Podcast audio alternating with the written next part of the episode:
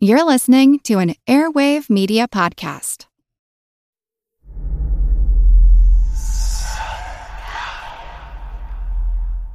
Hey, y'all, spooky season is here. And if you're looking for a show to whet your appetite for a little haunted history, then I'd like to invite you to check out Southern Gothic, a chart topping history podcast that explores some of the most infamous legends, folklore, ghost stories, and hauntings of the American South. We've covered all sorts of stuff from the Bell Witch of Tennessee to the disappearance of the Confederate submarine, the H.L. Hunley. Not to mention our deep dives into the local lore of some of America's oldest and most haunted cities, like New Orleans, Charleston, and St. Augustine. So, if you're ready for a little good old fashioned Halloween storytelling with a commitment to quality historical research, then be sure to check out Southern Gothic today. It's available now on all your favorite podcast apps. The world is filled with many questions, such as Did giants exist? What is junk DNA? Does it mean that you're trash? Do you ever wonder if aliens have underwater bases in our oceans and that's why there are so many UFO sightings off the coasts of islands all over the world? How serious even is climate change and when should we start building our rafts? Hello, everyone. You may recognize me as Gabby from the History of Everything podcast. And my name is Bruna, and you don't recognize me from anything yet. Together, we're two scientists who explore the answers to these questions and many, many more in our new podcast, Mystery, Mystery of of Everything, Everything. available everywhere you get your podcasts. What you're about to hear is a special crossover episode of Monster Talk with the Archaeological Fantasies podcast. Host Sarah, repeat Monster Talk guest Kenny Feder, and Jeb Card are regulars on that show. In this special, they join me, Blake Smith, and my regular co host Karen Stollznow. This is an unusual episode for me in that I really wanted to get it out for Halloween because this has been an amazing month for Monster Talk and that we've had more than 100,000 downloads for the show during this month of October. Thank you for sharing the show with your friends and for giving us ratings on iTunes. Those two activities have a huge impact on you people being able to find the show. And thanks again to the fine folks at Archaeological Fantasies for doing this crossover with us. I hope you enjoy it. I'm running it fully as Sarah edited it, including her regular commercials for the Archaeological Podcast Network. Now, some of you may be wondering why we're even covering fairies. Well, you know those cute little humanoids with the gossamer wings and the enigmatic smiles that flit around in cartoons? Yeah, those are not fairies. I mean, not really. As you'll hear in this episode, historically, fairies are creatures to be feared and respected. They can make your cow dry up or your crops fail. And in a time before grocery stores, these were not inconveniences, they were life threatening tragedies. And even more disturbing, fairies could take away your family or loved ones and replace them with something or someone else. People died from being mistaken for fairy replacements. Like a lot of the creatures we talk about on Monster Talk, there's a pop culture side that's fun, but there's a dark, dark side too. But you'll hear more about that in what follows. Monster Talk. You are listening to the Archaeology Podcast Network. The Archaeology Podcast Network is sponsored by Codifi, a California benefit corporation. Visit Codifi at www.codifi.com. Ancient tools and burials, plants and seeds, Neanderthals. Welcome to the Archaeological Fantasies Podcast, episode 59, the Monster Talk Crossover Edition. Today, the Archaeological Fantasies and the Monster Talk Podcast join forces to debunk one of the most Disneyfied creatures out there fairies. We talk about what fairies are, where they possibly came from, how the idea of fairies has changed throughout the years, and if there is any archaeological evidence for fairies to exist. Get ready to think critically.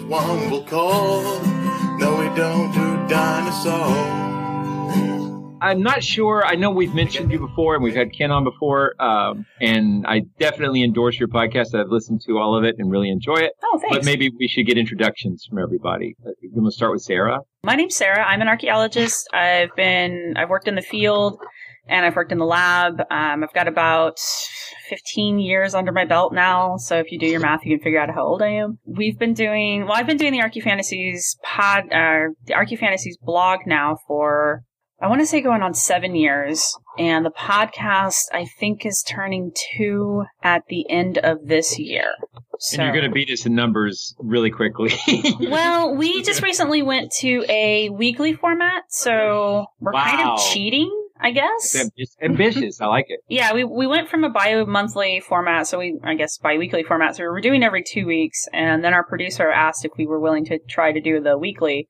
And uh, that's when we brought Jeb on as our second co-host. So Jeb and Ken are they alternate weeks, which is why if you started listening to the podcasts around I want to say episode 40-ish, you'll notice that the co-host on the show changes each episode. That's neat. Yeah, it's been really cool actually. I've enjoyed it a lot because you get two different voices out there. Um, and Jeb and Ken, though they're both very knowledgeable, they're both really knowledgeable kind of in different areas. And so it's really neat having two people who can bring so much different stuff to the podcast. And then we do crazy things like the movie episode where we just yeah. all three get together and talk about There's there's been a few of those recently. Yeah. I enjoy yeah, having it, all three of them. I, I, enjoy having all three of us on. It's yeah. kind of fun.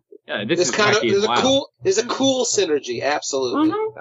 So Jeb, who are you? Uh, yeah, hi. I'm uh, I'm also an archaeologist, and I've been teaching at uh, Miami University for the last six years as a visitor and other titles and whatnot. And I work in I've, I've done archaeology in North America in, in a number of places, but my my research is primarily in Mesoamerica, especially in El Salvador, uh, on both colonial stuff and on uh, to some degree classic Maya stuff. And I also write about these things. I uh, have been getting a few things out there on why archaeology can at times be so really weird. Jeb wrote a book.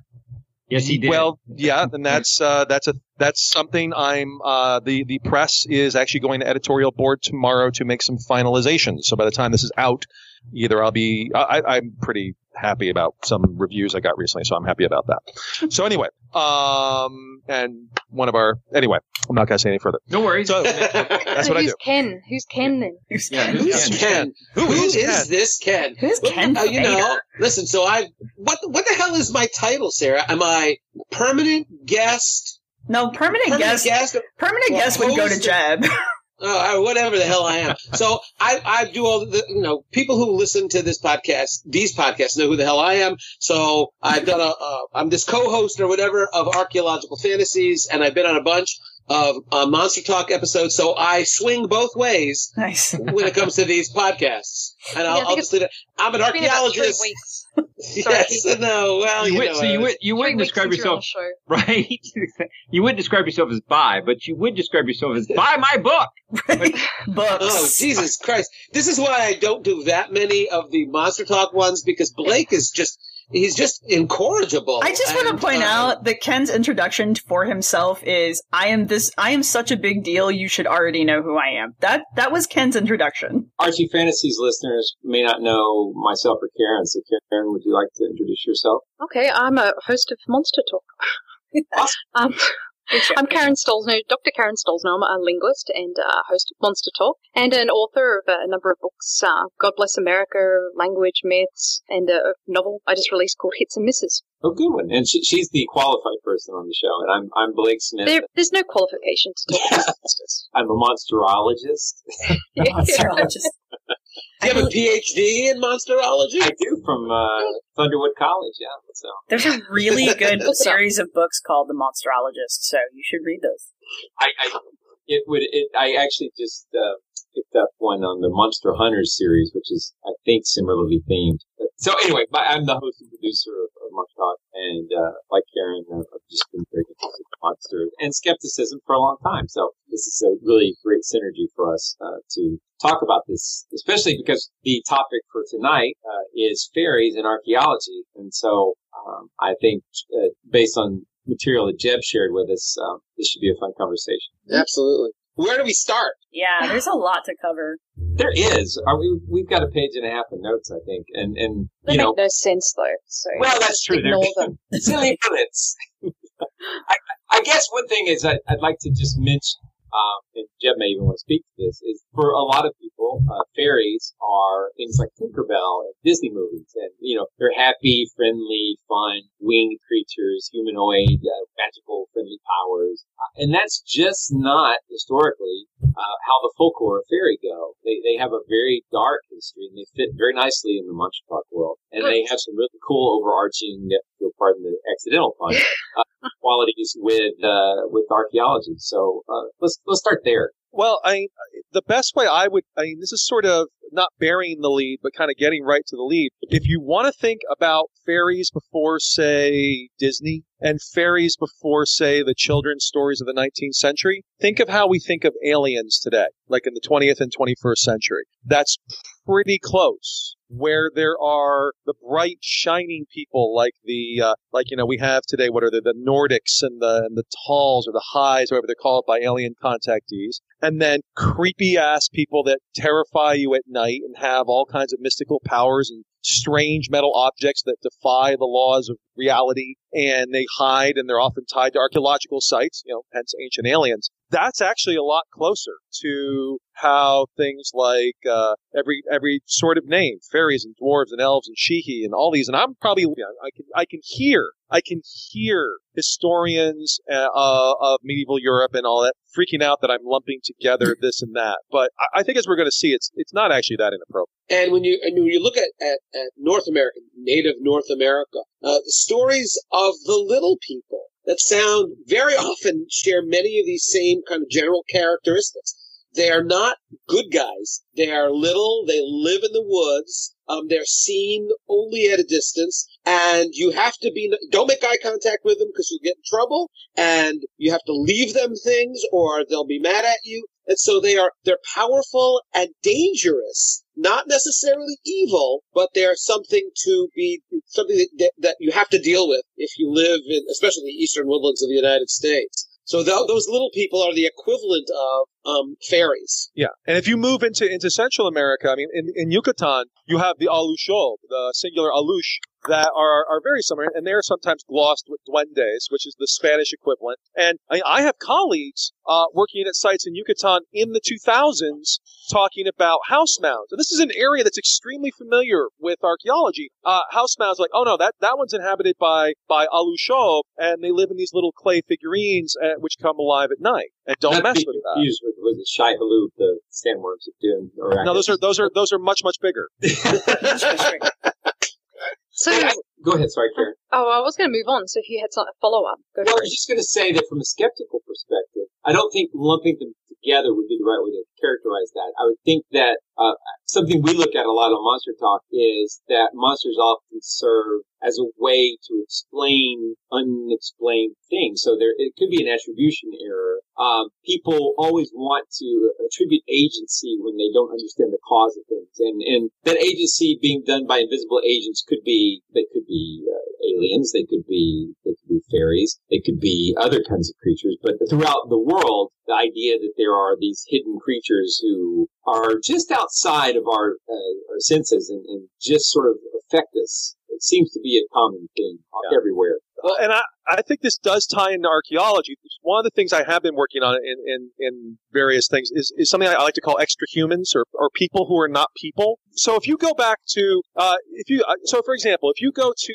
the British Museum today, in their Enlightenment room, which looks at the history of museums, the history of collecting and so on, uh, there will be John Dee's mirror that he got from the Aztecs and, and all these things. And next to that will be a chipped stone tool, a chipstone arrowhead or projectile point. I'm not going to say it's on an arrow, but it's about the size. It would be, it would work nicely on an arrow in the Mesolithic or the Neolithic. But it had been mounted in silver at one point, uh, because it was elf shot. If you go into sort of medieval lore, you have basically the idea that rather than these stone tools being made by ancient humans, they're being made by, uh, elves today, or then, uh, that, that's how you get sick. You get shot by them. And in fact, there there are there are witch trial documents from the 17th century in Scotland that talk about people going into the hills and get getting elfie headies, elf heads, elf stones, these basically ancient projectile points, grinding them up for for for medicines to to save people that ha- and this is very like you know the you have to have elf magic to survive like a Morgul blade in in, in Tolkien in the Lord of the Rings. And what I think is going on here, I don't think this explains all of these, but I think it's very much something we see is when people run into these things, like, well, somebody made this. I don't know who made this. Did your ancestors make? No. Did somebody in a written book? No. Well, then somebody else made this. And, and I think we see a lot of that even in a lot of things we call pseudoscience today. And in uh, Game of Game of Thrones. Did, is that is that a thing in there? Yeah, they uh, they have the children of the forest, uh, Right. which are basically fairies or elves, and they use obsidian to fight the uh, White Walkers. yeah. As you do. Yeah. So it's basically chip chip obsidian tools are one of the few things that can kill these magical beings. So And to follow up on what Jeb just was talking about, the Acheulean hand axes that are even older than the tools he's talking about, those were called fairy stones. And, and also thunderstones, but the, again, they were being attributed to, we don't know who, somebody made these. We didn't make them. There's nothing in the Bible that talks about a time when people were making nothing but stone tools. So there's got to be some other agency, some other, uh, source for these, and it must be fairies. Well, it's interesting that you bring that up because when I was doing some research on um, the Native American little people, especially out in Southwest area, it's interesting because a few of them, not all of them, but a few of them are attributed with giving the knowledge of stone tools to their respective tribes. So it's it's interesting that the Fae or the little people are so directly connected in some cases to the manufacture of stone tools.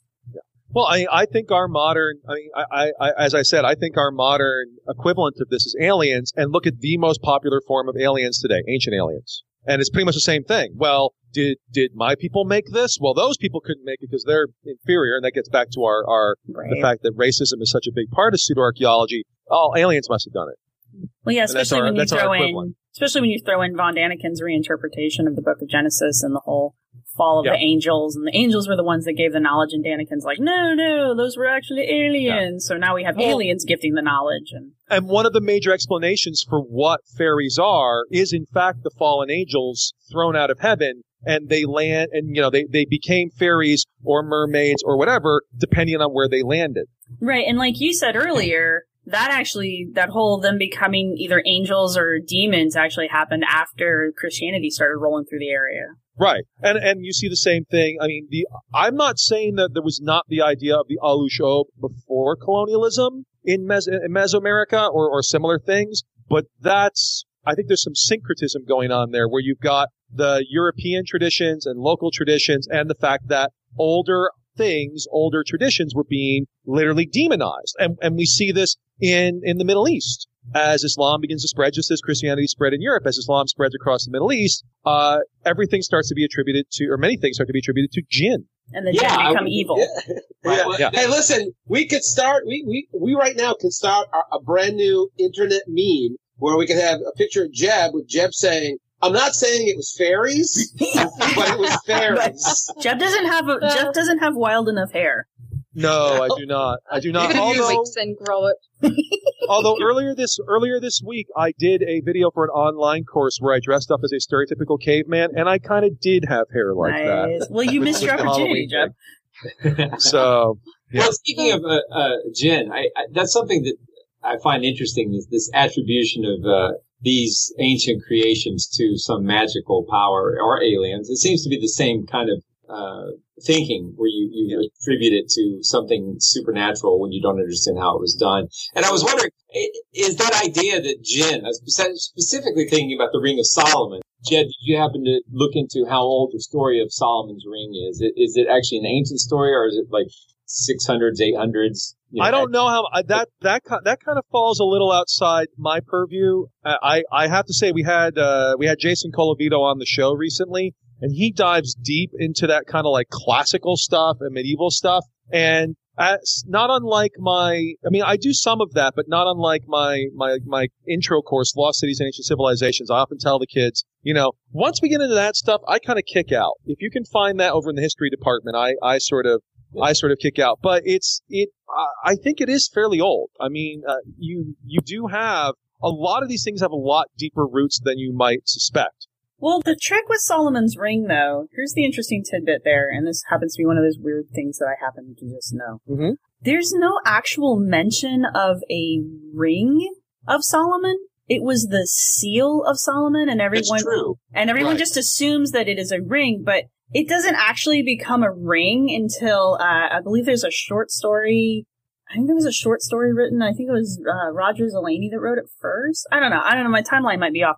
But the concept of the sea, of the Seal of Solomon being a physical ring is a modern, more modern thing, where the Seal of Solomon's never actually ever described. Like it could have been a plaque, it could have been a stamp, it could be a ring, but it's never actually given a description in any of the te- in the the older texts, the religious texts. That's a Right. very good correction. Thanks. And, and, and Uh, given yeah. that people were obsessing about it for a very long time and making up all kinds of crap about it, yeah, you're not going to get any closer to that short of finding some much older text. Yeah, I think it's one of those things kind of like the Holy Grail where it just kind of there's a mention of it at some point and then suddenly Yeah. it just like becomes its own thing. Yeah, no, exactly. Philosopher's Stone. Right, same sort of- exactly. yeah. So I, I got a question for Jeb. Yes. So uh, the the Celtic stories of fairies. Yes. Today, if you walk into some small community in Scotland or Wales or Ireland and you mm-hmm. ask about fairies, will you get people who will tell you, "Oh yeah, they're real. We've encountered them. They're Well- they're off." Is that is that still an ongoing thing, or do they wink and nod and say, every every couple of years you'll have news reports you'll have this you'll have people talk about this and that almost i mean it's one of those things where i'm not sure you can answer that i mean i guarantee that you will find people that actually absolutely believe in this but then mm. there's this sort of i forget who it was it was an author a few years ago he was talking about this sort of effect where there was the one guy who would show up in every jersey devil documentary Yes. and every Jersey Devil news report, and he like would just tell the story, and and and the author had talked to him was like, yeah, I don't believe most of this, or do I? You know, I, I, I think that falls into it. So one of the ones I, I, I, I, start my, my chapter on this in, in, in the volume with in 2011, the, the richest guy in Ireland, Sean Quinn, he loses all of his money. He has some other weird things going on with him. And there were people that were happy to be quoted in the Belfast Telegraph saying, well, yeah, the fa- it's because he moved a, uh, a Neolithic, uh, burial All right. ground and it was Uh. the fairies that did it. Now, am I going to hook him up to like a lie detector? Eh, But then you find people that absolutely do talk about being visited by fairies, just as you've got people who talk about being Bigfoot habituators. Uh, Right, right, right. I think there's a spectrum. Well, let, Yeah. let me just say that in my life, I anecdotally know someone who not only believed in fairies, but believed that they were a fairy, and that, that that's not a metaphor. Oh, yeah, the Okay, whole. so- I have friends that believe that they are of fairy descent, so yes. the, the, the, So- the, the, so the other yes. the other kin the other kin business. yeah, yeah. Yeah. Uh, God. The- the- Just like the- the- vampires, hey? Yes. People believing they're vampires. hmm It's it, it's an interesting thing what Jeb said about you know you, they they talk that the same people show up and in all of these documentaries and they're the ones who are the true believers. The same is true for Loch Ness. There was a, there was a period of time in the 1980s when there were a number of Loch Ness documentaries, and if you watched them, you kept seeing the same people over and over and over again who are oh, absolutely certain. Yes, I've seen the monster. And the other people, you get get this impression that it's like, well, come on, folks, this is about tourism. We want people to come here. So, oh yeah, we're, we're pretty sure it's real. But there were a small, small cadre of people who I suppose actually were true believers in these things. Yeah, No. or, or or it's just that it's fun. I mean, why? Yeah, you know, sure. It's kind of Well- screw with you know the people that parachute in. They do like a forty-eight hour like stay in the local B and B, and then they get out or the Best Western, and you know tell them some tell them some line, or or tell them something you actually believe because hey, this is your time to do it. Right. So- Yeah. Here's a question for Blake and Karen then, because you know we're supposed to be cross-examining each other. That's right. You guys come at this from a skeptical point of view, which obviously we do as well. But you know, we try to look at everything through an archaeological lens and try to look at it, which gives us you know history and that kind of stuff. So how are you guys? How do you guys tackle something like fairies? Well, I think we'd normally look at cases, so particular stories, famous incidents and claims, uh, and then to, to look into uh, how legitimate they are and to try and do some historical research, I think, to begin with. Uh, but I think rather than just saying, oh, fairies don't exist or fairies do exist, to, to look at the individual cases. I, I would concur. That that seems to be um, one of the biggest things that happens in in our kind of work is that we want to look at uh, specifically what are the phenomena that are being reported. Uh, you know, what what evidence is there to support it? One of the interesting things that uh, is in, the Jeb covers a little bit is the, the, mysterious death of uh, Netta Fornario. And um, that that's one of the kind of cases where there's lots and lots of people, and I guess maybe we should let Jeb kind of give an overview of that, but the, lots and lots of people who would like to make that into a supernatural case, and I'm not really sure that the evidence really supports that uh, approach, but it certainly is fascinating, and it certainly is some, you know, we we both I think really love this lore. And, uh, you know, we just do tend to spend more time trying to figure out if there's any veracity to it. Would you like to get more involved with archaeology? Are you looking for volunteer or internship opportunities? Are you already working on community or personal archiving projects and could use some helpful hints? Check out the Ideas portal sponsored by Codifi. Visit ideas.codifi.com, a free and open community tool, and share your ideas, knowledge, and advice on select topics that will lead to vibrant opportunities and initiatives for all aspects of archaeology, from fieldwork to public service. All ideas are welcome, so visit ideas.codifi.com today and make your voice heard. That's ideas.codifi.com.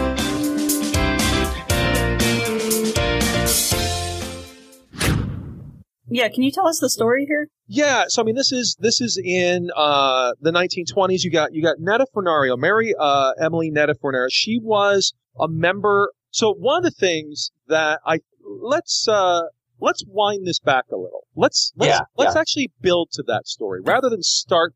Well, let me let me say what is found. Let's let's look at this actually like an archaeologist. Look at the surface collection, and on the surface collection on the island of Iona in Scotland in the 1920s, you have uh, a young woman who has gone up there and she is found dead on a mound. The, the, the Sithean Mor, the Great Fairy uh, Mound, or the Great Fairy Hill, and she's wearing a robe and she's wearing silver jewelry, which was supposedly tarnished, and she has a knife nearby her, and this is chalked up to elementals and to fairies and other sorts of forces. But how we get to her, I think is actually, and, and sort of talking about approaches is, is a fascinating thing. Because she's part of this much bigger kind of occult underground that's based in, in London. Uh, she had been in various magical societies before this. And we titled this episode Archaeology in Theory. And you might be go, oh, did you dig one up? You know, did you, did you find, did, did Jaime Mason give you one? Funny no, story. that is not what we did. Um, because here's something that I suspect the audience is probably not terribly aware of. In the late 19th century, there was very serious debate in the sort of early archaeological community of whether fairies were friggin' real.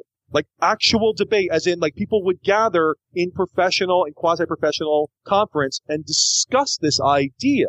And what this kind of ties into, if by the way, a, not a, everything, uh, sort of some core parts what I'm talking about here. If you want to learn more about this, in addition to some other stuff we'll talk about, look up Carol Silver's book, 1999, Strange and Secret Peoples, Fairies and Victorian Consciousness. Because at the beginning of the show, we were like, oh, Tinkerbell and fairies and all. That's because of the Victorians. They really domesticated this idea that had been around. They became obsessed with them in the 19th century in no small part because they had been tied to archaeology as we've been talking about before.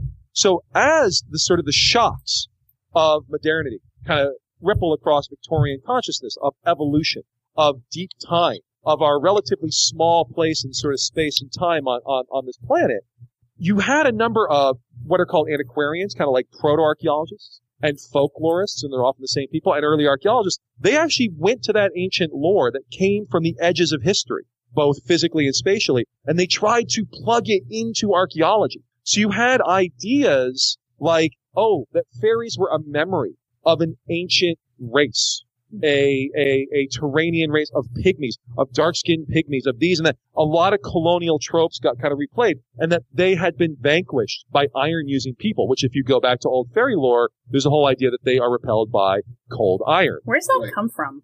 I, well, I think it makes. I, I don't know where the original comes from. I know it's older, but I think that reinforces it. This this sort of idea. Yeah, the idea that the people with the iron technology wiped out the people with the stone technology. Right. But I I, was wondering older- if that's what it was, but I think it's older would- than that, though. I think it's the, I think they adapted it to that. That's also, I think, to some, at least in my reading, why they put the horseshoe is considered to be good luck, right? Gotcha, Uh, Right, yeah. 'cause it's iron. Yeah, 'cause it's iron and it ward off the, the, the evil of the fairies. Who I should point out, we shouldn't be calling them fairies. We should be calling them the good people or our good neighbors. So, well, that depends because if you're depending on what group you're in, because the the Norse tradition called them Landalfar, which just basically translates to land elves, And, you know, they could be good or they could be bad, but that's like a common trope with the fairies is that they could they could be good or they could be bad depending on where they are and if you treated them right.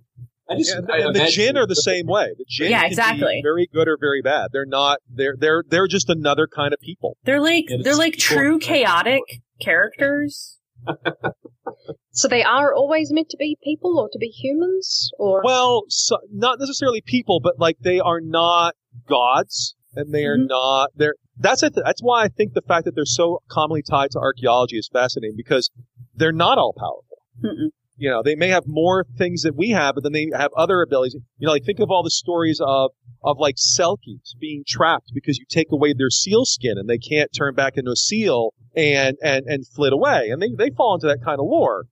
They they're limited in their power, and and the jinn, for example, are very clearly talked about as sort of like a a a other an another sort of creation, another kind of, of people, and the fairies are often talked about in that way to some degree as well and, and they're they're not really dramatically more than us. They're just sort of different in, in many ways. Well, yeah, and when you look at the Native American ones, they're almost, I mean, the little people, they're usually described as human looking, but they're not described in the same way that, like, incarnate gods are described. Yeah, yeah, and and, and that's why I like this sort of people who are not people or, Yeah. or extra humans. And it's that lore that they got wiped out by other people's technology. That that makes it into a lot of fiction too. Robert E. Howard's, I think it's Bran Mak Morn. Yeah, A lot of those stories are him uh, fighting these Picts, uh, which are basically little people who live in the underground, right? Well, so so Robert E. Howard and and Lovecraft and Arthur Machen, all of these major figures in kind of early fantasy and early weird fiction and early horror, what they're all pulling off of is so basically it took folks a while to deal with the implications of, of evolution. It kind of threw them for a loop. And we were talking about this recently on, on ArchyFantasies with Piltdown. That, you know, as mm-hmm. Ken pointed out, one of the reasons why Piltdown was so, was so easily taken was it had a big brain and that made us feel at least a little better. Right. But the thing that separated us wasn't just that we can walk upright. And so the same thing's kind of happening here that, well, maybe not all of our lore is bullshit and, and maybe some things of our kind of figurative history are not completely thrown out, that maybe they're relics, they're what we call euhemerisms of past events that have come down to us as gods and monsters and things of all kinds. Mm-hmm. So you began to have a number of antiquarians and archaeologists who seriously looked at folklore and tried to map fairy lore like you would say take, you know, ancient stories of anomalies and map it onto the idea of ancient aliens today. It's, it's very similar. It's almost identical in many ways. The guy that did the most of this was a folklorist by the name of David MacRitchie, and both of his books are, you can find them on archive.org or Google Books, or you can find them all online, where he's just going through and he's finding the idea that fairies are, you know, fa- fairy lore here can be tied to Neolithic tombs. And fairy lore here can be tied to chamber tombs and to stone tools. Now he doesn't believe that they are supernatural, but other people in his community or in the like the sort of community of archaeologists and folklorists did, like uh, Evans Wentz, uh, who later becomes a major person who brings Buddhism into the West. But they're all. This may sound really surprising, but these folks are like, oh, there's an ancient race in Europe, or maybe it's tied in elementals. This is all the lines between academia and professionals and non-professionals, and then people in what we might call more outre communities, like Theosophy, like the the Order of the Golden Dawn, like the the occult underground of London. One of the things I've been writing about a lot is that those walls were a lot less um, high and solid. Yeah. More porous think. is what you're They're very Yeah. porous, yeah. And so that brings back to Netta, right? I mean, yeah, exactly. Right. So, you know, the people that she's hanging out with, like Dion Fortune, who basically myth makes, she's a major uh, occult writer on this stuff, who myth makes a lot of this stuff after her death and says that she was tormented by elementals. That gets into like weird internal politics of the old, the Order of the Golden Dawn and its subsequent like sort of splinter groups and successors. Uh, and basically it's sort of on the outskirts of all of that world. So the idea that fairies and archaeological sites, she dies on an archaeological site that's associated with fairies, that actually kind of thematically is part of this whole phenomenon. I love the fact that she she apparently told people that she sometimes goes into trances, and if if, if she For does, days. for days. Right. Yeah. Yeah, yeah. Just don't don't call a doctor or anything. She'll be fine. Yeah. So this woman, yeah, it's, this- it's this young woman from, from, from London, and she, she had gone up there supposedly to heal somebody. She was considered a healer in the occult, in the occult world of like 1920s London. And she goes up there for about a month, and she's at like an inn, or, you know, like a, like a, what we call a B&B today. And sh- she tells that to the, to the owner of it at one point. It's like, oh, I go into trances, so if you see me like looking dead on the bed, just, just don't, don't, whatever. It's cool. It's cool. Just And, stick a you know, mirror under my nose. Exactly. And this ties in the whole like idea of astral projection and, and, and trancing and all of that. But apparently one night she goes out and eventually is found, and this is like in November in Scotland, mm. you know, oh, a place where when I visited last, what was it, May or June, there was snow on the mountaintops. So, uh, yeah, she doesn't freeze to death, but she died. I mean, she died of exposure almost certainly, right? Yeah, she says she's literally wearing like a robe and carrying a knife. So you said she was on a fairy mound. Oh, you, you've mentioned those a few times. What what exactly are those Well, fairy mounds much- or fairy forts? it is pretty much like anywhere in so almost every archaeological site, especially anything that's visible in certain parts of, of Europe is going to have either stories of wizards or people that turn into stone, but a lot of them have fairies. And that one specifically was in fact called, I, I don't speak Gaelic, but the, the Sithean or the Sithean Mor, quite literally the Great Fairy Hill but it is, is almost impossible. Uh, we're going to have uh, a speaker at the Society for American Archaeology meetings in our session, presumably it gets through approval, which I think it will, who writes about fairy raths, about like basically ancient stone sites that are later seen as the sites of fairies. I mean, basically, it's almost find me an archaeological site that's not tied to that. But the hill that she was on, was it a burial mound? Uh, there were standing stones there. Okay. Uh, it's been it's been since there, there were not by the time when she was there, but there would have been uh, about a hundred years earlier. Okay. In in um in Cornwall and in the Lakes District, there are archaeological sites. Long Meg and her sisters and the Merry Maidens, which are they're standing stones or standing stone circles, and in both cases, the individual stones are are are said to have been actual witches who Yeah. were turned to stone by somebody who was pissed off at them because they're dancing naked under the moonlight. So again, there's again this con- this connection made between, in this case, megalithic sites, and in this case, fairies, not uh, witches, not fairies. But I think it's the same kind of thing.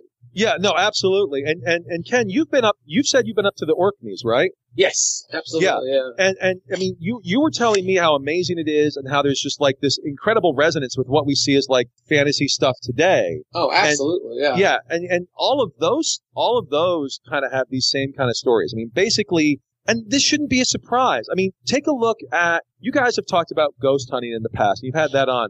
Every old house, every God forbid, every old hospital, every old abandoned anything. Insane asylum. Come on. Yeah. Those insane are the asylum. best. Those places are stereotypically haunted. Right. Oh yes. And even though they may have no like particularly good reason from a historical perspective, uh, does this look old? Does this look like there are, you know, things to happen here that I don't entirely understand? Well, the same. Now that you guys were asking how old the sort of the Solomon's seal thing is, that idea is actually quite old. The Uh, Solomon Sarah seal, yeah. Well, but but the idea that these things are haunted, I just was Oh, using it as, a- yeah. as a Oh, comparison. sorry, sorry. Like Sarah Sem- yeah, Sarah Semple and others, they've talked about finding archeo- like archaeologically finding Anglo-Saxon burials in ancient Neolithic mounds. Uh, Anglo-Saxons say about uh, 1400 years ago, finding 1400 years ago people burying folks in mounds that are like 5,000 years old, 4,000 years old, and this being from what historic records we have, probably criminals,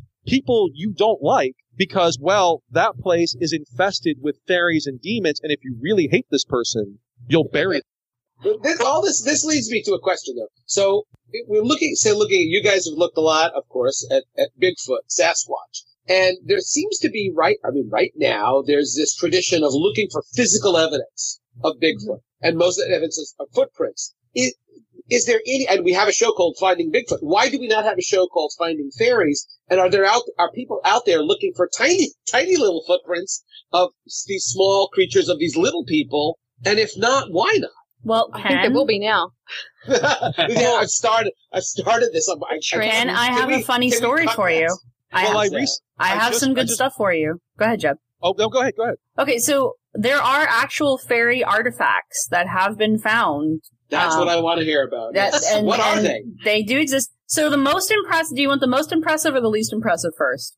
Is there is there really a huge I was difference going to say, between this sounds very subjective.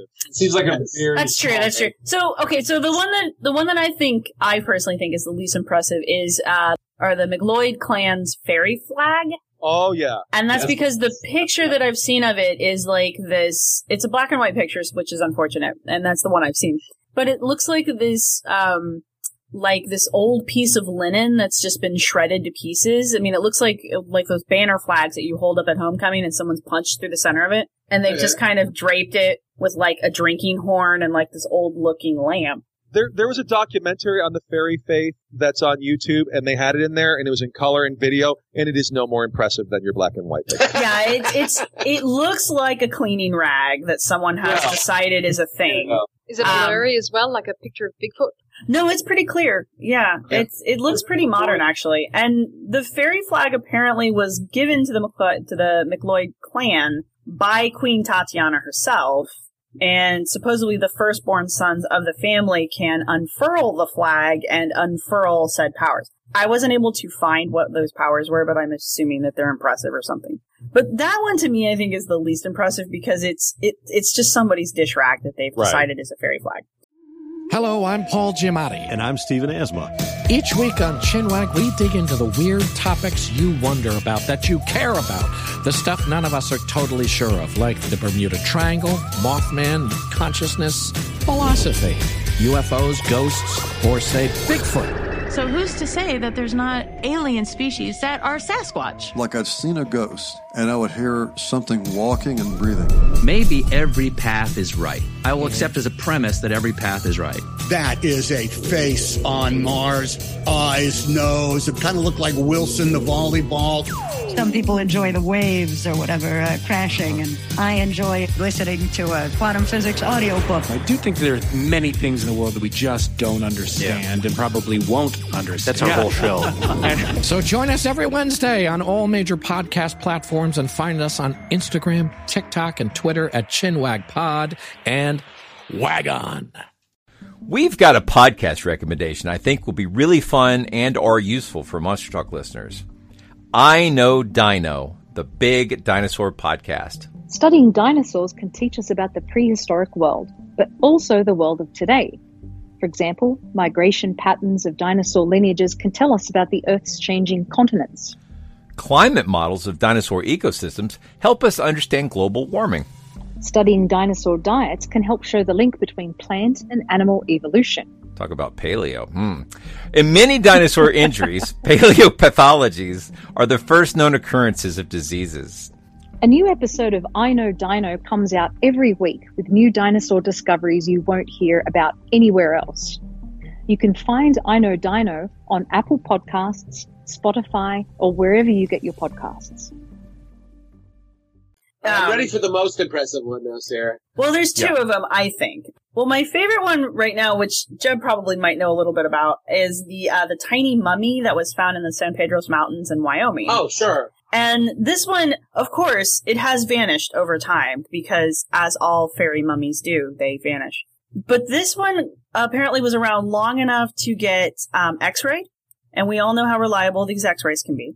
And there is a black and white photo of this thing, and if you just look at the little photo, it looks like one of those little. It's got kind of a humany looking face, and it's got its Yeah. legs crossed, and its arms. It looks like a sitting Buddha, but it's got like a kind of a person face. I've seen a picture of it, but I don't know a lot about it. Well, here's the thing. When you look at the x-ray, this is where they made their mistake. When you look at the x-ray, you can clearly see, especially if you've ever seen an x-rayed mummified cat from Egypt, it's clearly a mummified cat that someone has posed and then mummified, and it probably accounts for the weird face because I'm assuming if you were to shave all of the fur off of a cat's face, you would probably get very similar facial features off out of it. Well, we're not recommending to listeners that they shave their cat's face. I would prefer you No. not do anything quite so cruel to your cat. Oh dear, and that's one of the best examples, is it?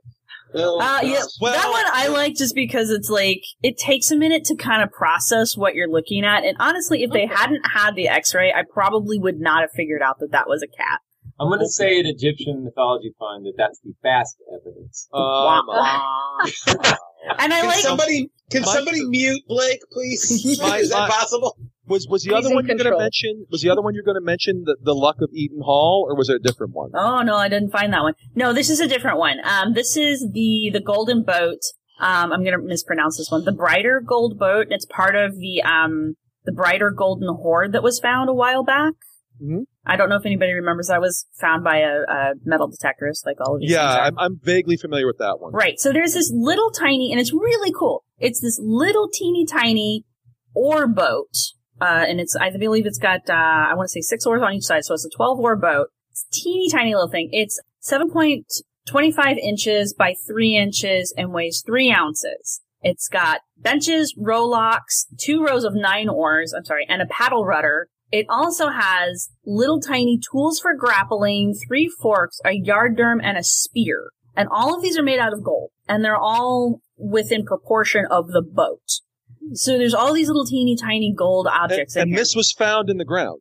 This is part of the Golden Hoard. So yeah. Part yeah, of the hoard, yeah. wherever the Hoard was found, this was found along with it. right. And there are pictures, and it is really pretty. Now the cool. it is. It's really cool. The mainstream or the lamestream explanation for this boat is that it's a Celtic votive to the sea god um, Manannán mac Lir. But any true fairy enthusiast would know that this is actually a magical boat that was used by Fey royalty when they were leading their little fairy Viking raids uh, against other fairies. I guess I don't know. Yeah. But that was That my sounds- that sounds reasonable. Right. That one was my favorite just because the boat is so freaking cool to look at. Between the boat and the mummy, I like the mummy because that's stateside and there's really not a whole lot of like fairy evidence stateside that isn't things like elf shot and that kind of thing. It's this mon- uh, the monster talk aspect. I, I have to mention that, that there was recently um, a, a thing going around on Facebook and the internet where, where it showed what looked like a mummified Hi, figure. Jaime Maussan. I, I yeah, know that guy. Yeah. Well, he, I don't know. He's involved with so many terrible, terrible hoaxes. I don't, I don't know. Well, the why. funny, We covered the Roswell slides on Archy Yeah. Fantasies in our Roswell episode. and this I- is kind of the same Amazing. thing. Well, this is uh, we, we, we've actually covered this concept before. Is what we would call a gaff, uh, Yeah. where it's an entirely artificial art. It's artistic. It's beautiful. Yeah, they really Uh, are. but I don't know uh, why people would find it compelling. But then again, people find those clearly photoshopped uh, pictures of people, you know, archaeologically uncovering giant skeletons in the Oh, yeah. birds in the in the, lo- in the corners. You can tell it's from a hoax site, you know.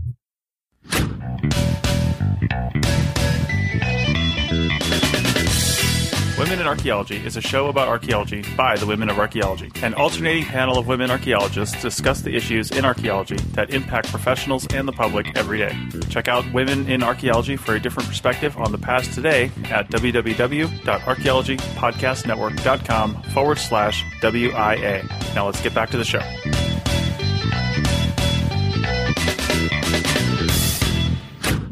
We have a, in Connecticut. We have a really. We actually have a little people's village. Do you? Which- oh, that's right, you do. yes, which anybody can go to. There are these little miniature little houses. They're all in ruins now. Uh-huh. And you know the scuttle.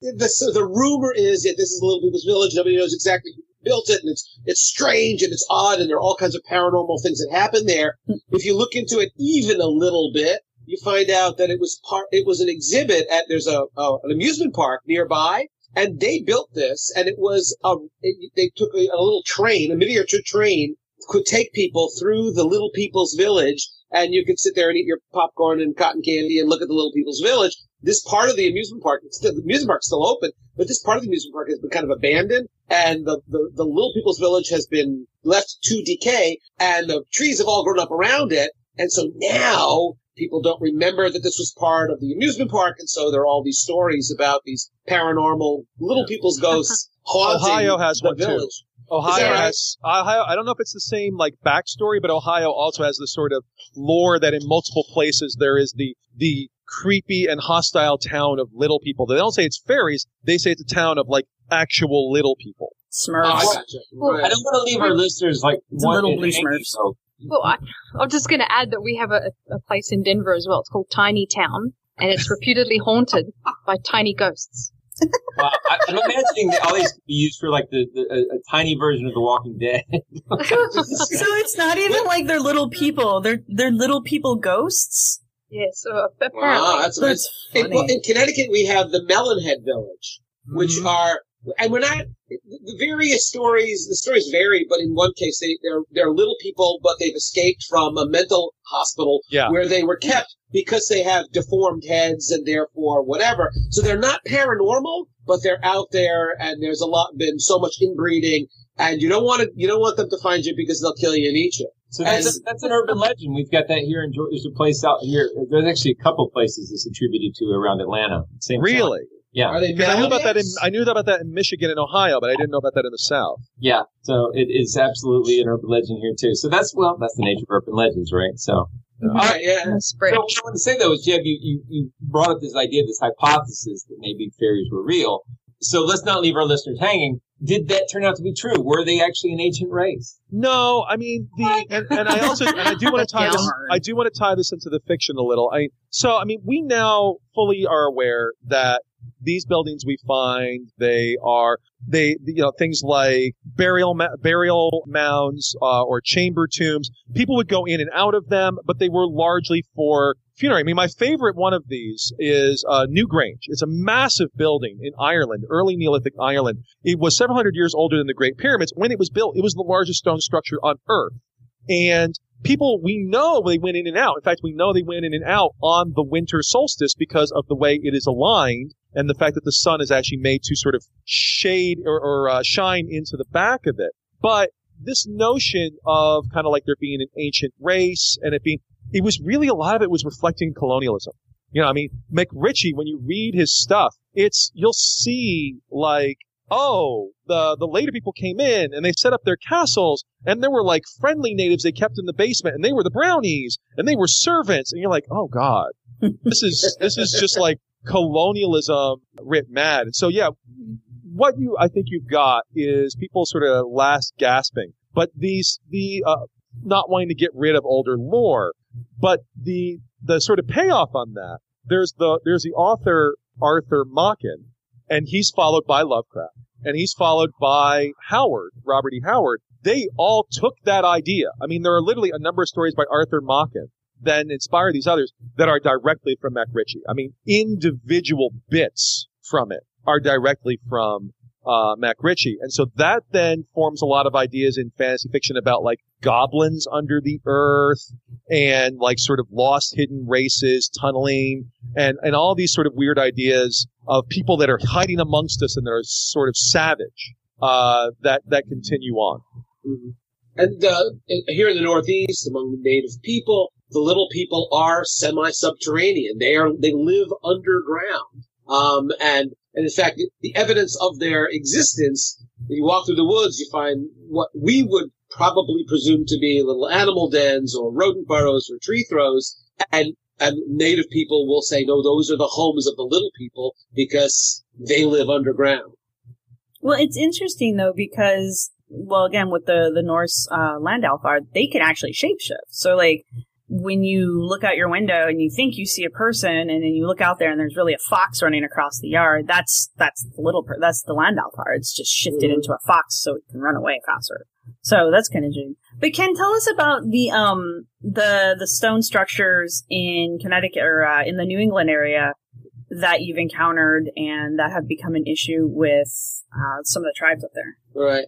Well, what I think what I think is happening up here is that there is this substrate of the story of the little people, um, and that they live semi-subterraneanly. And but then these folks, the Mohegan, have lots of stories, and that, that you could probably trace back to sometime in the early to mid 19th century. Stories of these little people.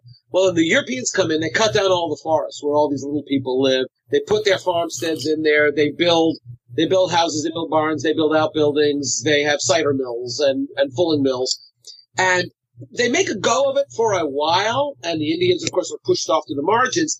But then those farms become economically non-viable. They're abandoned, and then all of the houses fall down. The only thing left are the stone foundations, including the outbuildings, little beehive structures that they use for, for root cellars or for ice houses and for other, other storage reasons. And, but then the forest grows up all around it and the stories, the, the knowledge of what those things were used for is lost and it becomes mystified. You And walk they in look the woods. small. And they look small. Yeah, exactly, because they're, they've collapsed. And you, you walk through the woods and you see, I commonly hear this, giving people walks through the woods, hikes, and they see a foundation. They see a little stone structure and they say, why is this here? This is the middle of the freaking woods. Why would this be here? Right. And you have to explain to them, well, actually, 150 years ago, there was a bustling community here. It's been abandoned because farming was not economically plausible in this area. And so it's been abandoned. The trees have grown all up and any connection between kind of the modern world and what was going on 200 years ago in Connecticut has been, has been cut. So what Well, and that- happens? And, and before we move on, Ken, before we move on, that repeats what had happened after the 16th century. I mean, there are there are tales by like the pilgrims when they land. It's like, wow, it's like Providence. It's like you know, God laid this all out. There's things that almost look like roads. There are things that almost look like gardens. Like, no, no, no. Before you brought diseases, those were roads. Those Right. were gardens. Exactly. And this wasn't all forest until 90% of the population died in the 16th century. And you do real, you realize that, that it was kind of standard explanation by the Puritans is that they were in fact the equivalent of the new Israelites. The Indians were the Canaanites. Oh, and God, God was visiting these plagues upon the Canaanites to clear the land so that the pilgrims wouldn't have to shoot them, but they could just move in and the land would be cleared, cleared of, of people. But what Oh, happens- sky cake. Yes. But what, what happens though then is that you've got the, the New England Antiquities Research Association and the Barry Fell crowd.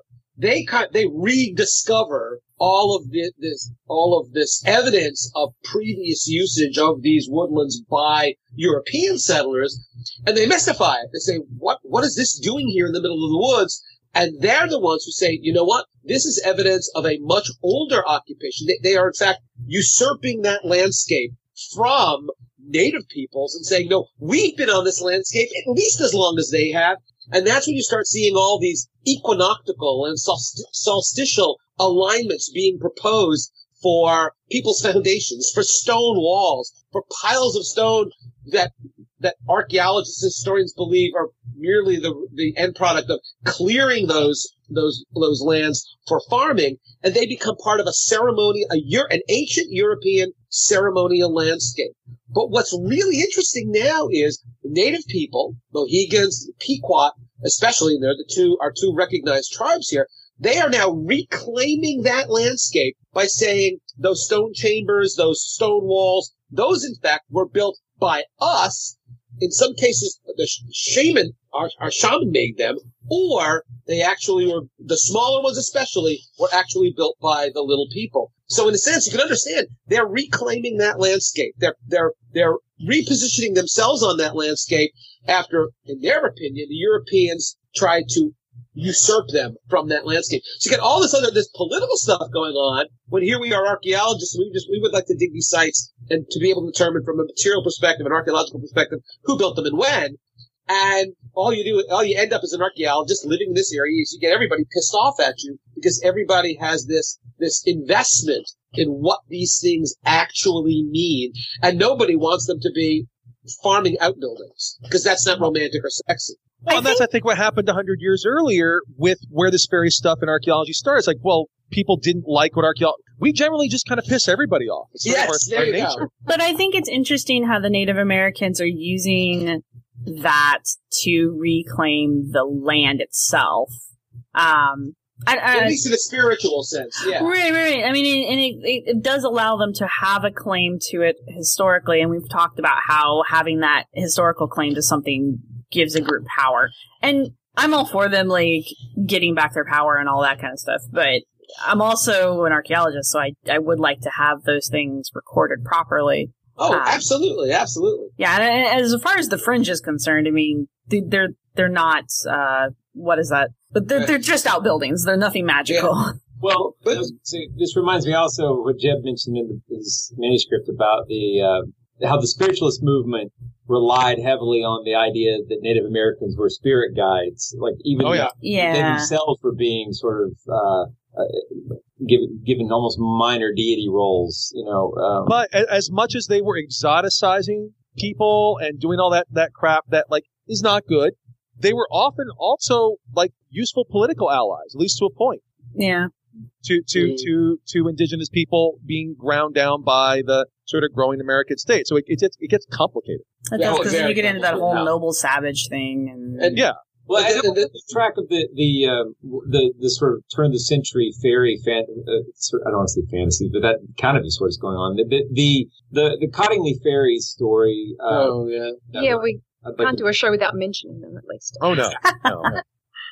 Well, we we've bagged on we've bagged on Conan Doyle repeatedly on our show, much to Sarah's chagrin. I was gonna say Jeb has ragged on Conan Yeah. Doyle. I still have a special place in my heart. Um, no, listen, listen. I am, I am a Sherlock Holmes nerd, and I love those stories. but, but here's the the deal with that, which is really super ironic, is that, and I think I shared this this this piece with with Jeb, is that you can find. I mean, not only is Sherlock Holmes a rationalist and uses deductive logic and has a true scientific mind, and we we compare that to Conan Doyle and his embrace of spiritualism, but there in in a number of the stories there is very explicitly uh, people suggest to Sherlock Holmes that the explanation for a particular horrible tragedy is paranormal. And in, in three or four of the stories, Sherlock Holmes very explicitly says, I have no, I have no interest in the paranormal. Yeah. In fact, in the end of one of them, he, he basically, he says, um, the world is big enough for us. No ghosts need apply. Yeah. Yeah. And it's interesting. So it's not just this kind of general thing. Very explicitly, Sherlock Holmes says it, it, he effectively um, uh, conveys Occam's razor a number of times, saying, "Well, maybe we can consider vampires, or maybe we consider ghosts, but you know what? We need to eliminate all of the other more plausible explanations before we we kind of uh, surrender to a paranormal explanation." Which well, I, find think there's a fatal flaw being made, or, or a fatal uh, correlation being made here, and that that people do this a lot when it comes to writers and their well-known characters, and that is people like to equate those characters with the writer themselves, and that is an error that should not be made. Like we shouldn't say that Holmes is Doyle or that Doyle was writing himself as Holmes. Maybe he was. Maybe he was. But we shouldn't make that assumption because don't think- literally it is very common for authors to write characters that are a hodgepodge of various people or traits that they want to project. And, you know, he I- I purposely made Sherlock non-human. Like he's emotionalist. He's hard logic. He has no room for the metaphysical. All right. Well, that's, that's not entirely true, Sarah. But we can talk about it another time. No, the fine. point here is he wrote sixty goddamn stories. Oh, yeah. he presents something who is who says who professes something that is antithetical to what Conan Doyle actually believes. Oh, yeah. And Conan Doyle, Conan Doyle was subject to a whole lot of shit dumped on him by scientists who said, "Oh my God, you can't, you, you don't really believe fairies, do you?" Right, right, right. So I, I find it. I'm not, I'm not casting aspersions. I'm finding it super interesting Yeah. that a guy who feels kind of burdened by all of this opprobrium about his beliefs that he creates a character who, in fact, is somebody who would say to Conan Doyle, "You know, man, you're full of shit. You're, you're, you're not being sensible." And I think that's fascinating. Right. I think that was his way of dealing with it. Well, maybe. And and and uh, the reason we've talked about him earlier, in addition to to Ken being a giant uh, Holmes nerd, and we may talk about that further on ArchyFantasies. Sure. But we brought him up because he largely minted, not entirely, but had a major role in minting the idea of a mummy's curse. which is amazing. Yeah. He Like, was really into it, man. One of his friends who who died, he said, died of the mummy's curse. That friend was largely the inspiration for the Hound of the Baskervilles, the most supernatural of the Holmes stories. Yes, He absolutely. he wrote a- And the most archaeological of the Holmes stories.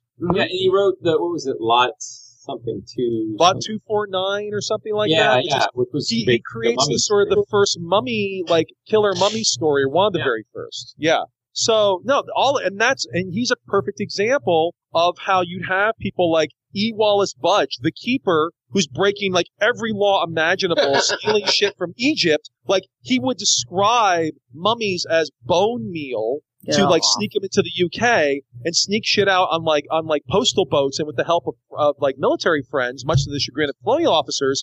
He's very scientific, and yet he's also a member, a speaking member of the Ghost Club, and he gets really annoyed when occultists want to come into the into the Brit- to the Egyptian galleries of the British Museum, except when they're his friends. and this is all, and his Book of the Dead, his translation of it becomes a huge part of the occult scene in the early 20th century uh, culture. And all of this is blended together. And that's where I think that's all important for understanding this fairy stuff. It was a real folk belief. But because of the freak out over modernity and over what Max Weber would call the disenchantment that comes with modernity, uh, the sort of removal of magic by science in the 18th and 19th century, uh, you had lots and lots of academics who were more than happy to sort of take old lore, like W.B. Yeats, the, the famous uh, Irish poet, who was trying to forge sort of a nationalist artistic tradition and was taking old bits of folklore and turning them into what we think of as fairy lore today. Well, and Doyle was a big proponent of the Cottingley fairies in that, like, I don't think they would have been as popular as they ended up being if he hadn't given them his stamp of approval. Oh, no. Building on that whole concept of Doyle is Holmes, Holmes is rational, therefore, if Doyle says that these fairies are real, they must be real. You know, and then, and that's where we get this whole fairy thing, even though when you look at the pictures, I mean, I know photography was new back then, but the concept of manipulating a photograph was not unknown to the Victorians. So I don't understand why someone photography. Yeah, why someone didn't look at that back then and be like, ah, no, no, no, no, no. And I'm sure some people did, but well, Houdini did. Yeah, yeah, yeah. He and Houdini were not. They did not see eye to eye on a lot of stuff. Did have But any they of were you? he'd be friends. I have Yeah. not seen that. There was a movie made, I want to say Yes. in the 90s. Have Yeah, you guys yeah. seen that? I It's have. Harvey Keitel, and I don't know who plays Doyle. No. who plays Doyle? There's, there's two books out on it and a TV show now as well. So What are, what's the name of it again? But yeah, the the movie I think it was the early nineties. I I actually enjoyed it when I saw it. I haven't I haven't thought about it or watched it in years. What was the name of but it? it was oh my god, was it the fa- a fairy story? I don't It- remember. I think, I think, I think it may be. Yeah. yeah. Oh, you mean specifically about the Cottingley fairies? Yeah. right? Oh yeah. Yeah. Yeah. Fairy tale, a true story. There you go. Okay. With uh, with let's see, um, Peter O'Toole plays Conan Doyle. That's what I. That's what I thought. okay. Okay. yeah, and, and Harvey Keitel plays Harry. Plays Houdini. There you yeah, go. Yeah. Wow, that's fascinating. I'll have to check that out. Yeah, Yeah. it's a, I want to say it was remember a it being Disney- entertaining. You found a I- hole in my collection. It's not a Disney movie, but it like it's it's in that sort of style. It's a live action thing, 1997 by Icon by Paramount. Uh, it's not Disney, but it, it you could have fooled me from like just seeing the uh, the ads for it. So But this is speaking- a really fascinating story throughout history. Is the whole Doyle's embracing of the fairies? Yes. we we've got to do a show about Conan Doyle and Sherlock Holmes and archaeology. And I absolutely Yeah. agree. Yeah, we yeah. we call it so you monster talk guys. Oh no, no, that's know. fine. I'll, I'll tune in happily. I enjoy your show. That- and- and I- we're running long, but I, I just want to mention that as far as uh, fairies go, there's one thing that I've learned since I started this. It just fascinated me, which is that uh, one of the scary ideas behind fairies is the idea of changelings, and I Oh always yeah, interesting story, you know, haha, you know, imagine, you know, your children are being changed out. But then, as an adult, I read uh, Martin Luther uh, and his passage on describing having actually met a changeling. And uh, as the parent of a kid with autism, I have to say what he's describing sure sounds like Yeah. autism. I was going to say, Blake, I remember reading something that you wrote where you were discussing Yeah. the disturbing imagery of a, of the, the way changelings are described, comparing that to. Oh, it's it's it's Can you go into that because it's very Well- powerful and it's very important. it, here's for sure. So the thing is, so there's been this. It is really just a a, a hot topic among uh, skeptical act, skeptical activists, which is that um, recently uh, there's this guy named Andrew Wakefield faked some data and, and basically started a giant movement saying that that vaccines cause autism. Right. Right. And he published an article. Right. And, and Which has since been retracted. it's since been retracted, but the but once the idea is out there, it won't go Yeah, away. Exactly. Double damage. you see when they when they're a parent of, of a, a child with autism, what typically happens is you get a basically normal development until they get around two or three, and then things start to change. And it can change to various degrees because they call it a spectrum disorder. It, it, it's you get all kinds of different variations, but the behaviors change significantly. And a child that seemed like it was developing quite normally suddenly becomes a different person. And Right. and and so what in the changeling lore, you basically have young children who seem fine and normal, and then suddenly change. And when they grow up, they don't behave like normal people. They maybe they eat a lot, or they don't talk, or they're you know they're mm-hmm. sullen. They're, they're, they're kind of the same behaviors you might see in an autistic child. And it, I think, based on what I've read, that it's entirely possible that the changeling lore, and the whole legends of changeling, is, is more than just a kind of Rip Van Winkle type, is you know, kind of made up. Oh, story. yeah. it's an explanation of something that just parents didn't understand at the time. Mm-hmm. Well, and it's also been suggested that changeling lore is a way of explaining postpartum depression. Because a lot of times you would have women Oh, yeah. who do not bond with their children. And of course, it's just this expectation that, you know, as soon as you have a baby, that you're just going to be like, oh, it's the most magical thing ever. And for some people it is. Karen, don't take it the wrong way. Um, no, I've got a 16 month old, and I yeah, I, I can appreciate that. Right. I mean, most people, most of the time, there's a bond because that's what keeps us from eating our young. And, you know, but for some people, that just never occurs. And instead of saying, you know, because mental disorders weren't really well known back then, they would say, well, the mother's not bonding because she instinctively knows that's not really her baby and it's been swapped Right. out. And so she can't mm-hmm. bond with it because it's an alien baby.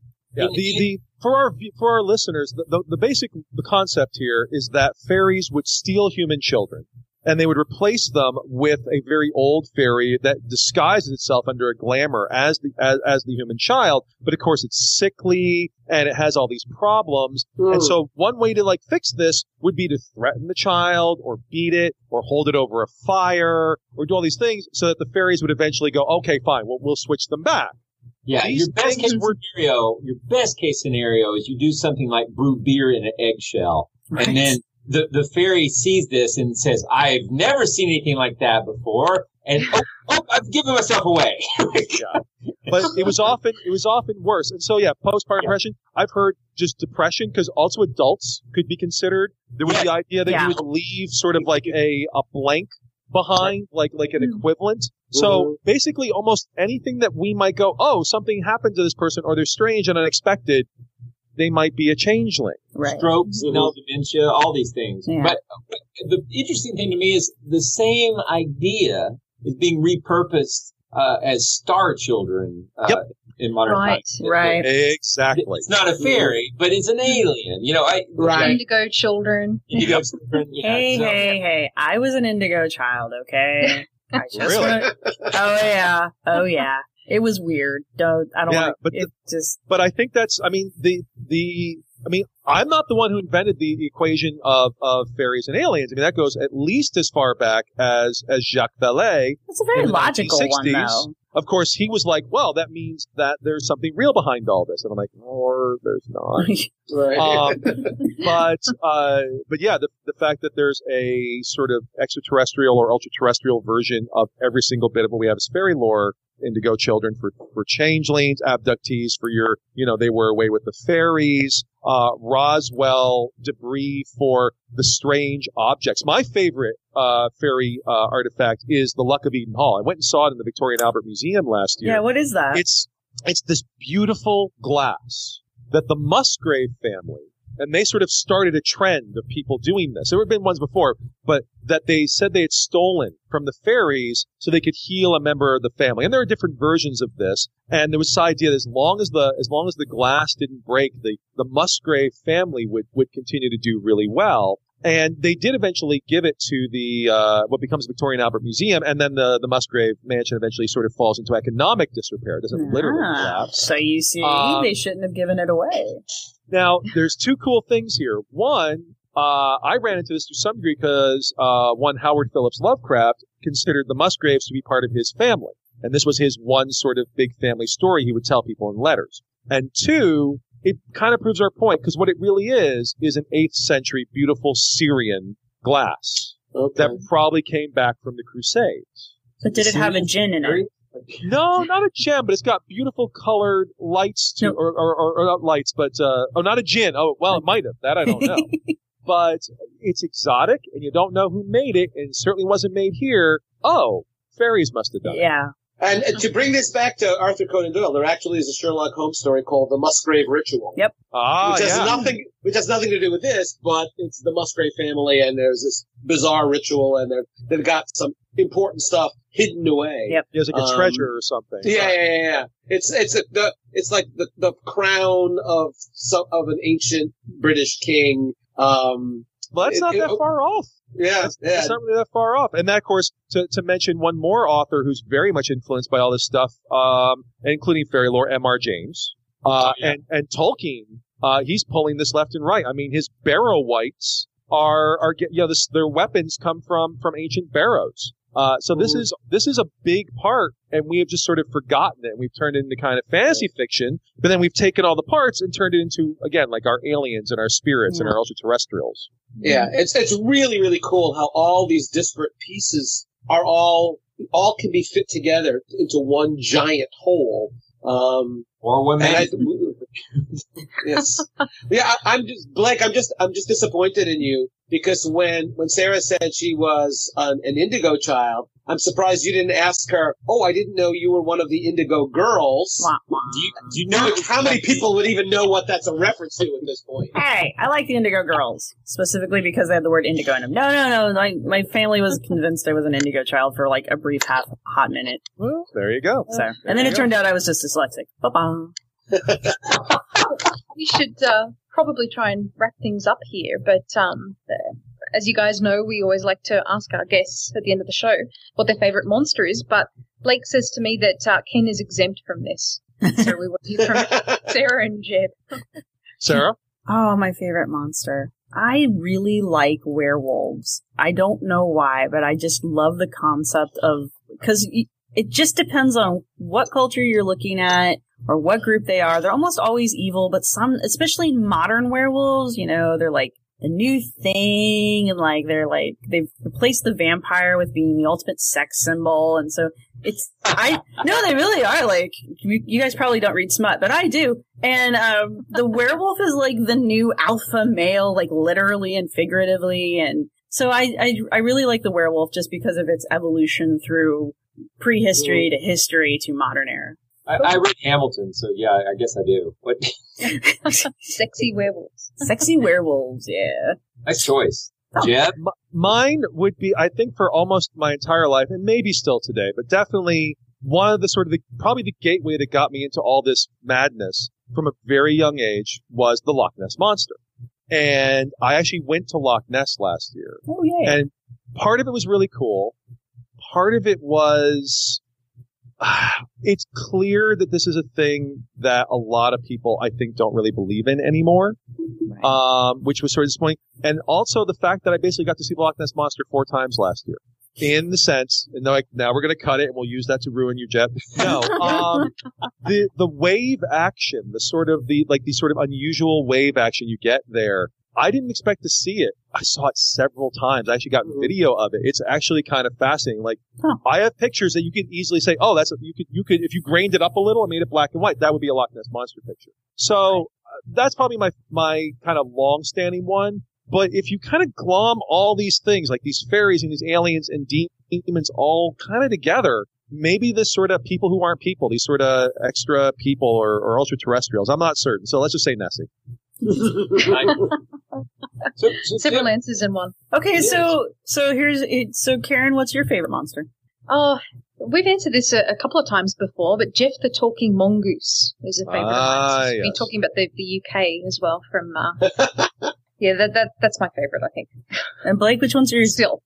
I, I hop around a lot, but uh, I, I tend to go back to werewolves a lot. That's is awesome. And then of course I, I bring up the the creature from the movie The Thing a lot. That's always Oh yeah. because it's a shape changer. Uh, and it it's really not even clear when it takes over if you even know you've been taken over. It's very interesting. Speaking of hopping around a lot, I may be doing a thing in a few weeks involving the Loveland Frog. Ah, Okay. Because it's not too far away from me. I don't know. I'm not promising anything, but You're I, tripping.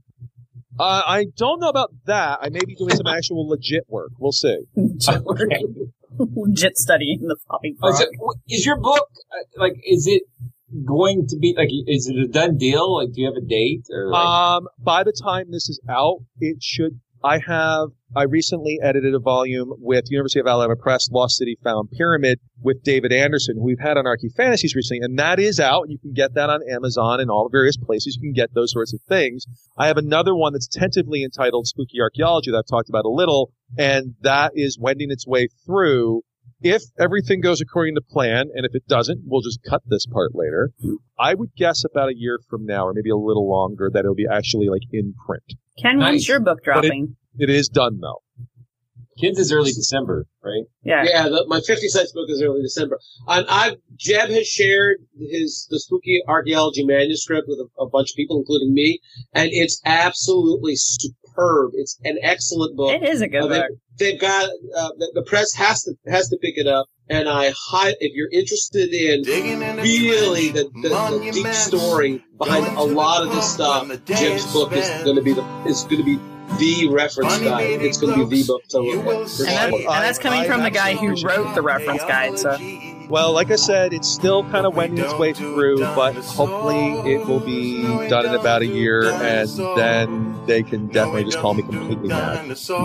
Awesome. Well, that's outstanding. This was such a good thing. I, I really enjoyed doing this. I, I, of course, it would have been great if we'd been around a table with beer, but you know, this is awesome. Yeah. Well, This some of us fun. are around a table, and some of us have, well, cider, but anyway. Well, thank you guys for Yeah. inviting us on. This has been a lot yeah, of fun. Great, great fun. Yes, this was Great to awesome. have you guys on. A lot of fun. Houses and romance, human evolution makes us smile. Thanks for listening. We hope you've enjoyed what you've heard. Subscribe to us on iTunes, Stitcher, or wherever you listen to your podcasts. Remember to rate and like us wherever you listen.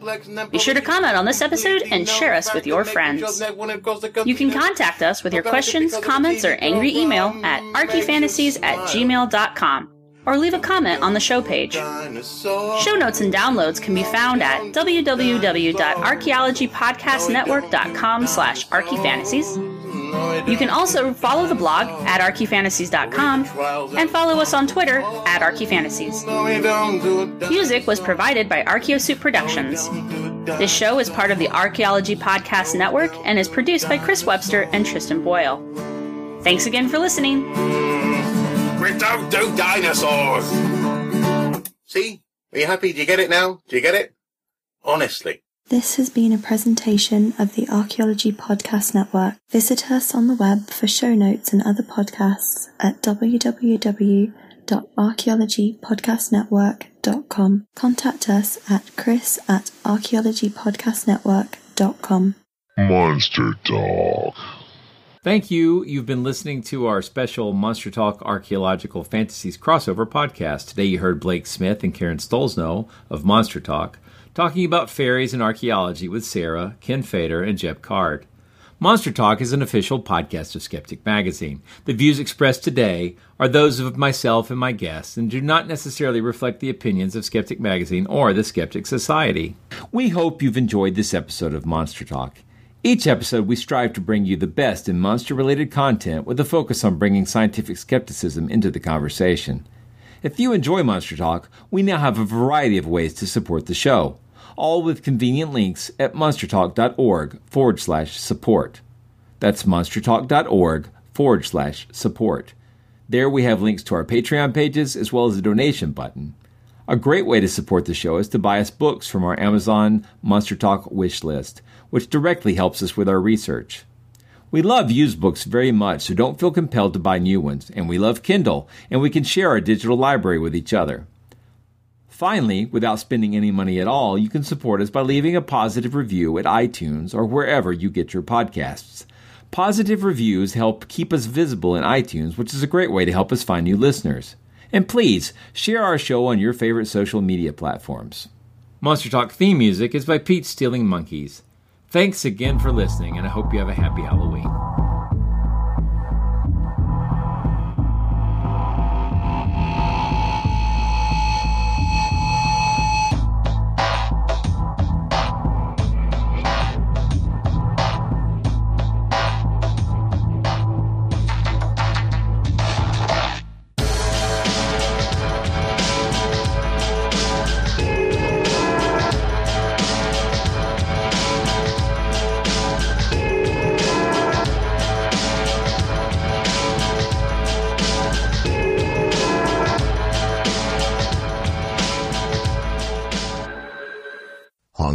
For more skepticism? Want to learn the truth about the scientific controversies of our time? Then subscribe to Skeptic, the quarterly magazine Stephen Jay Gould called the best journal in the field.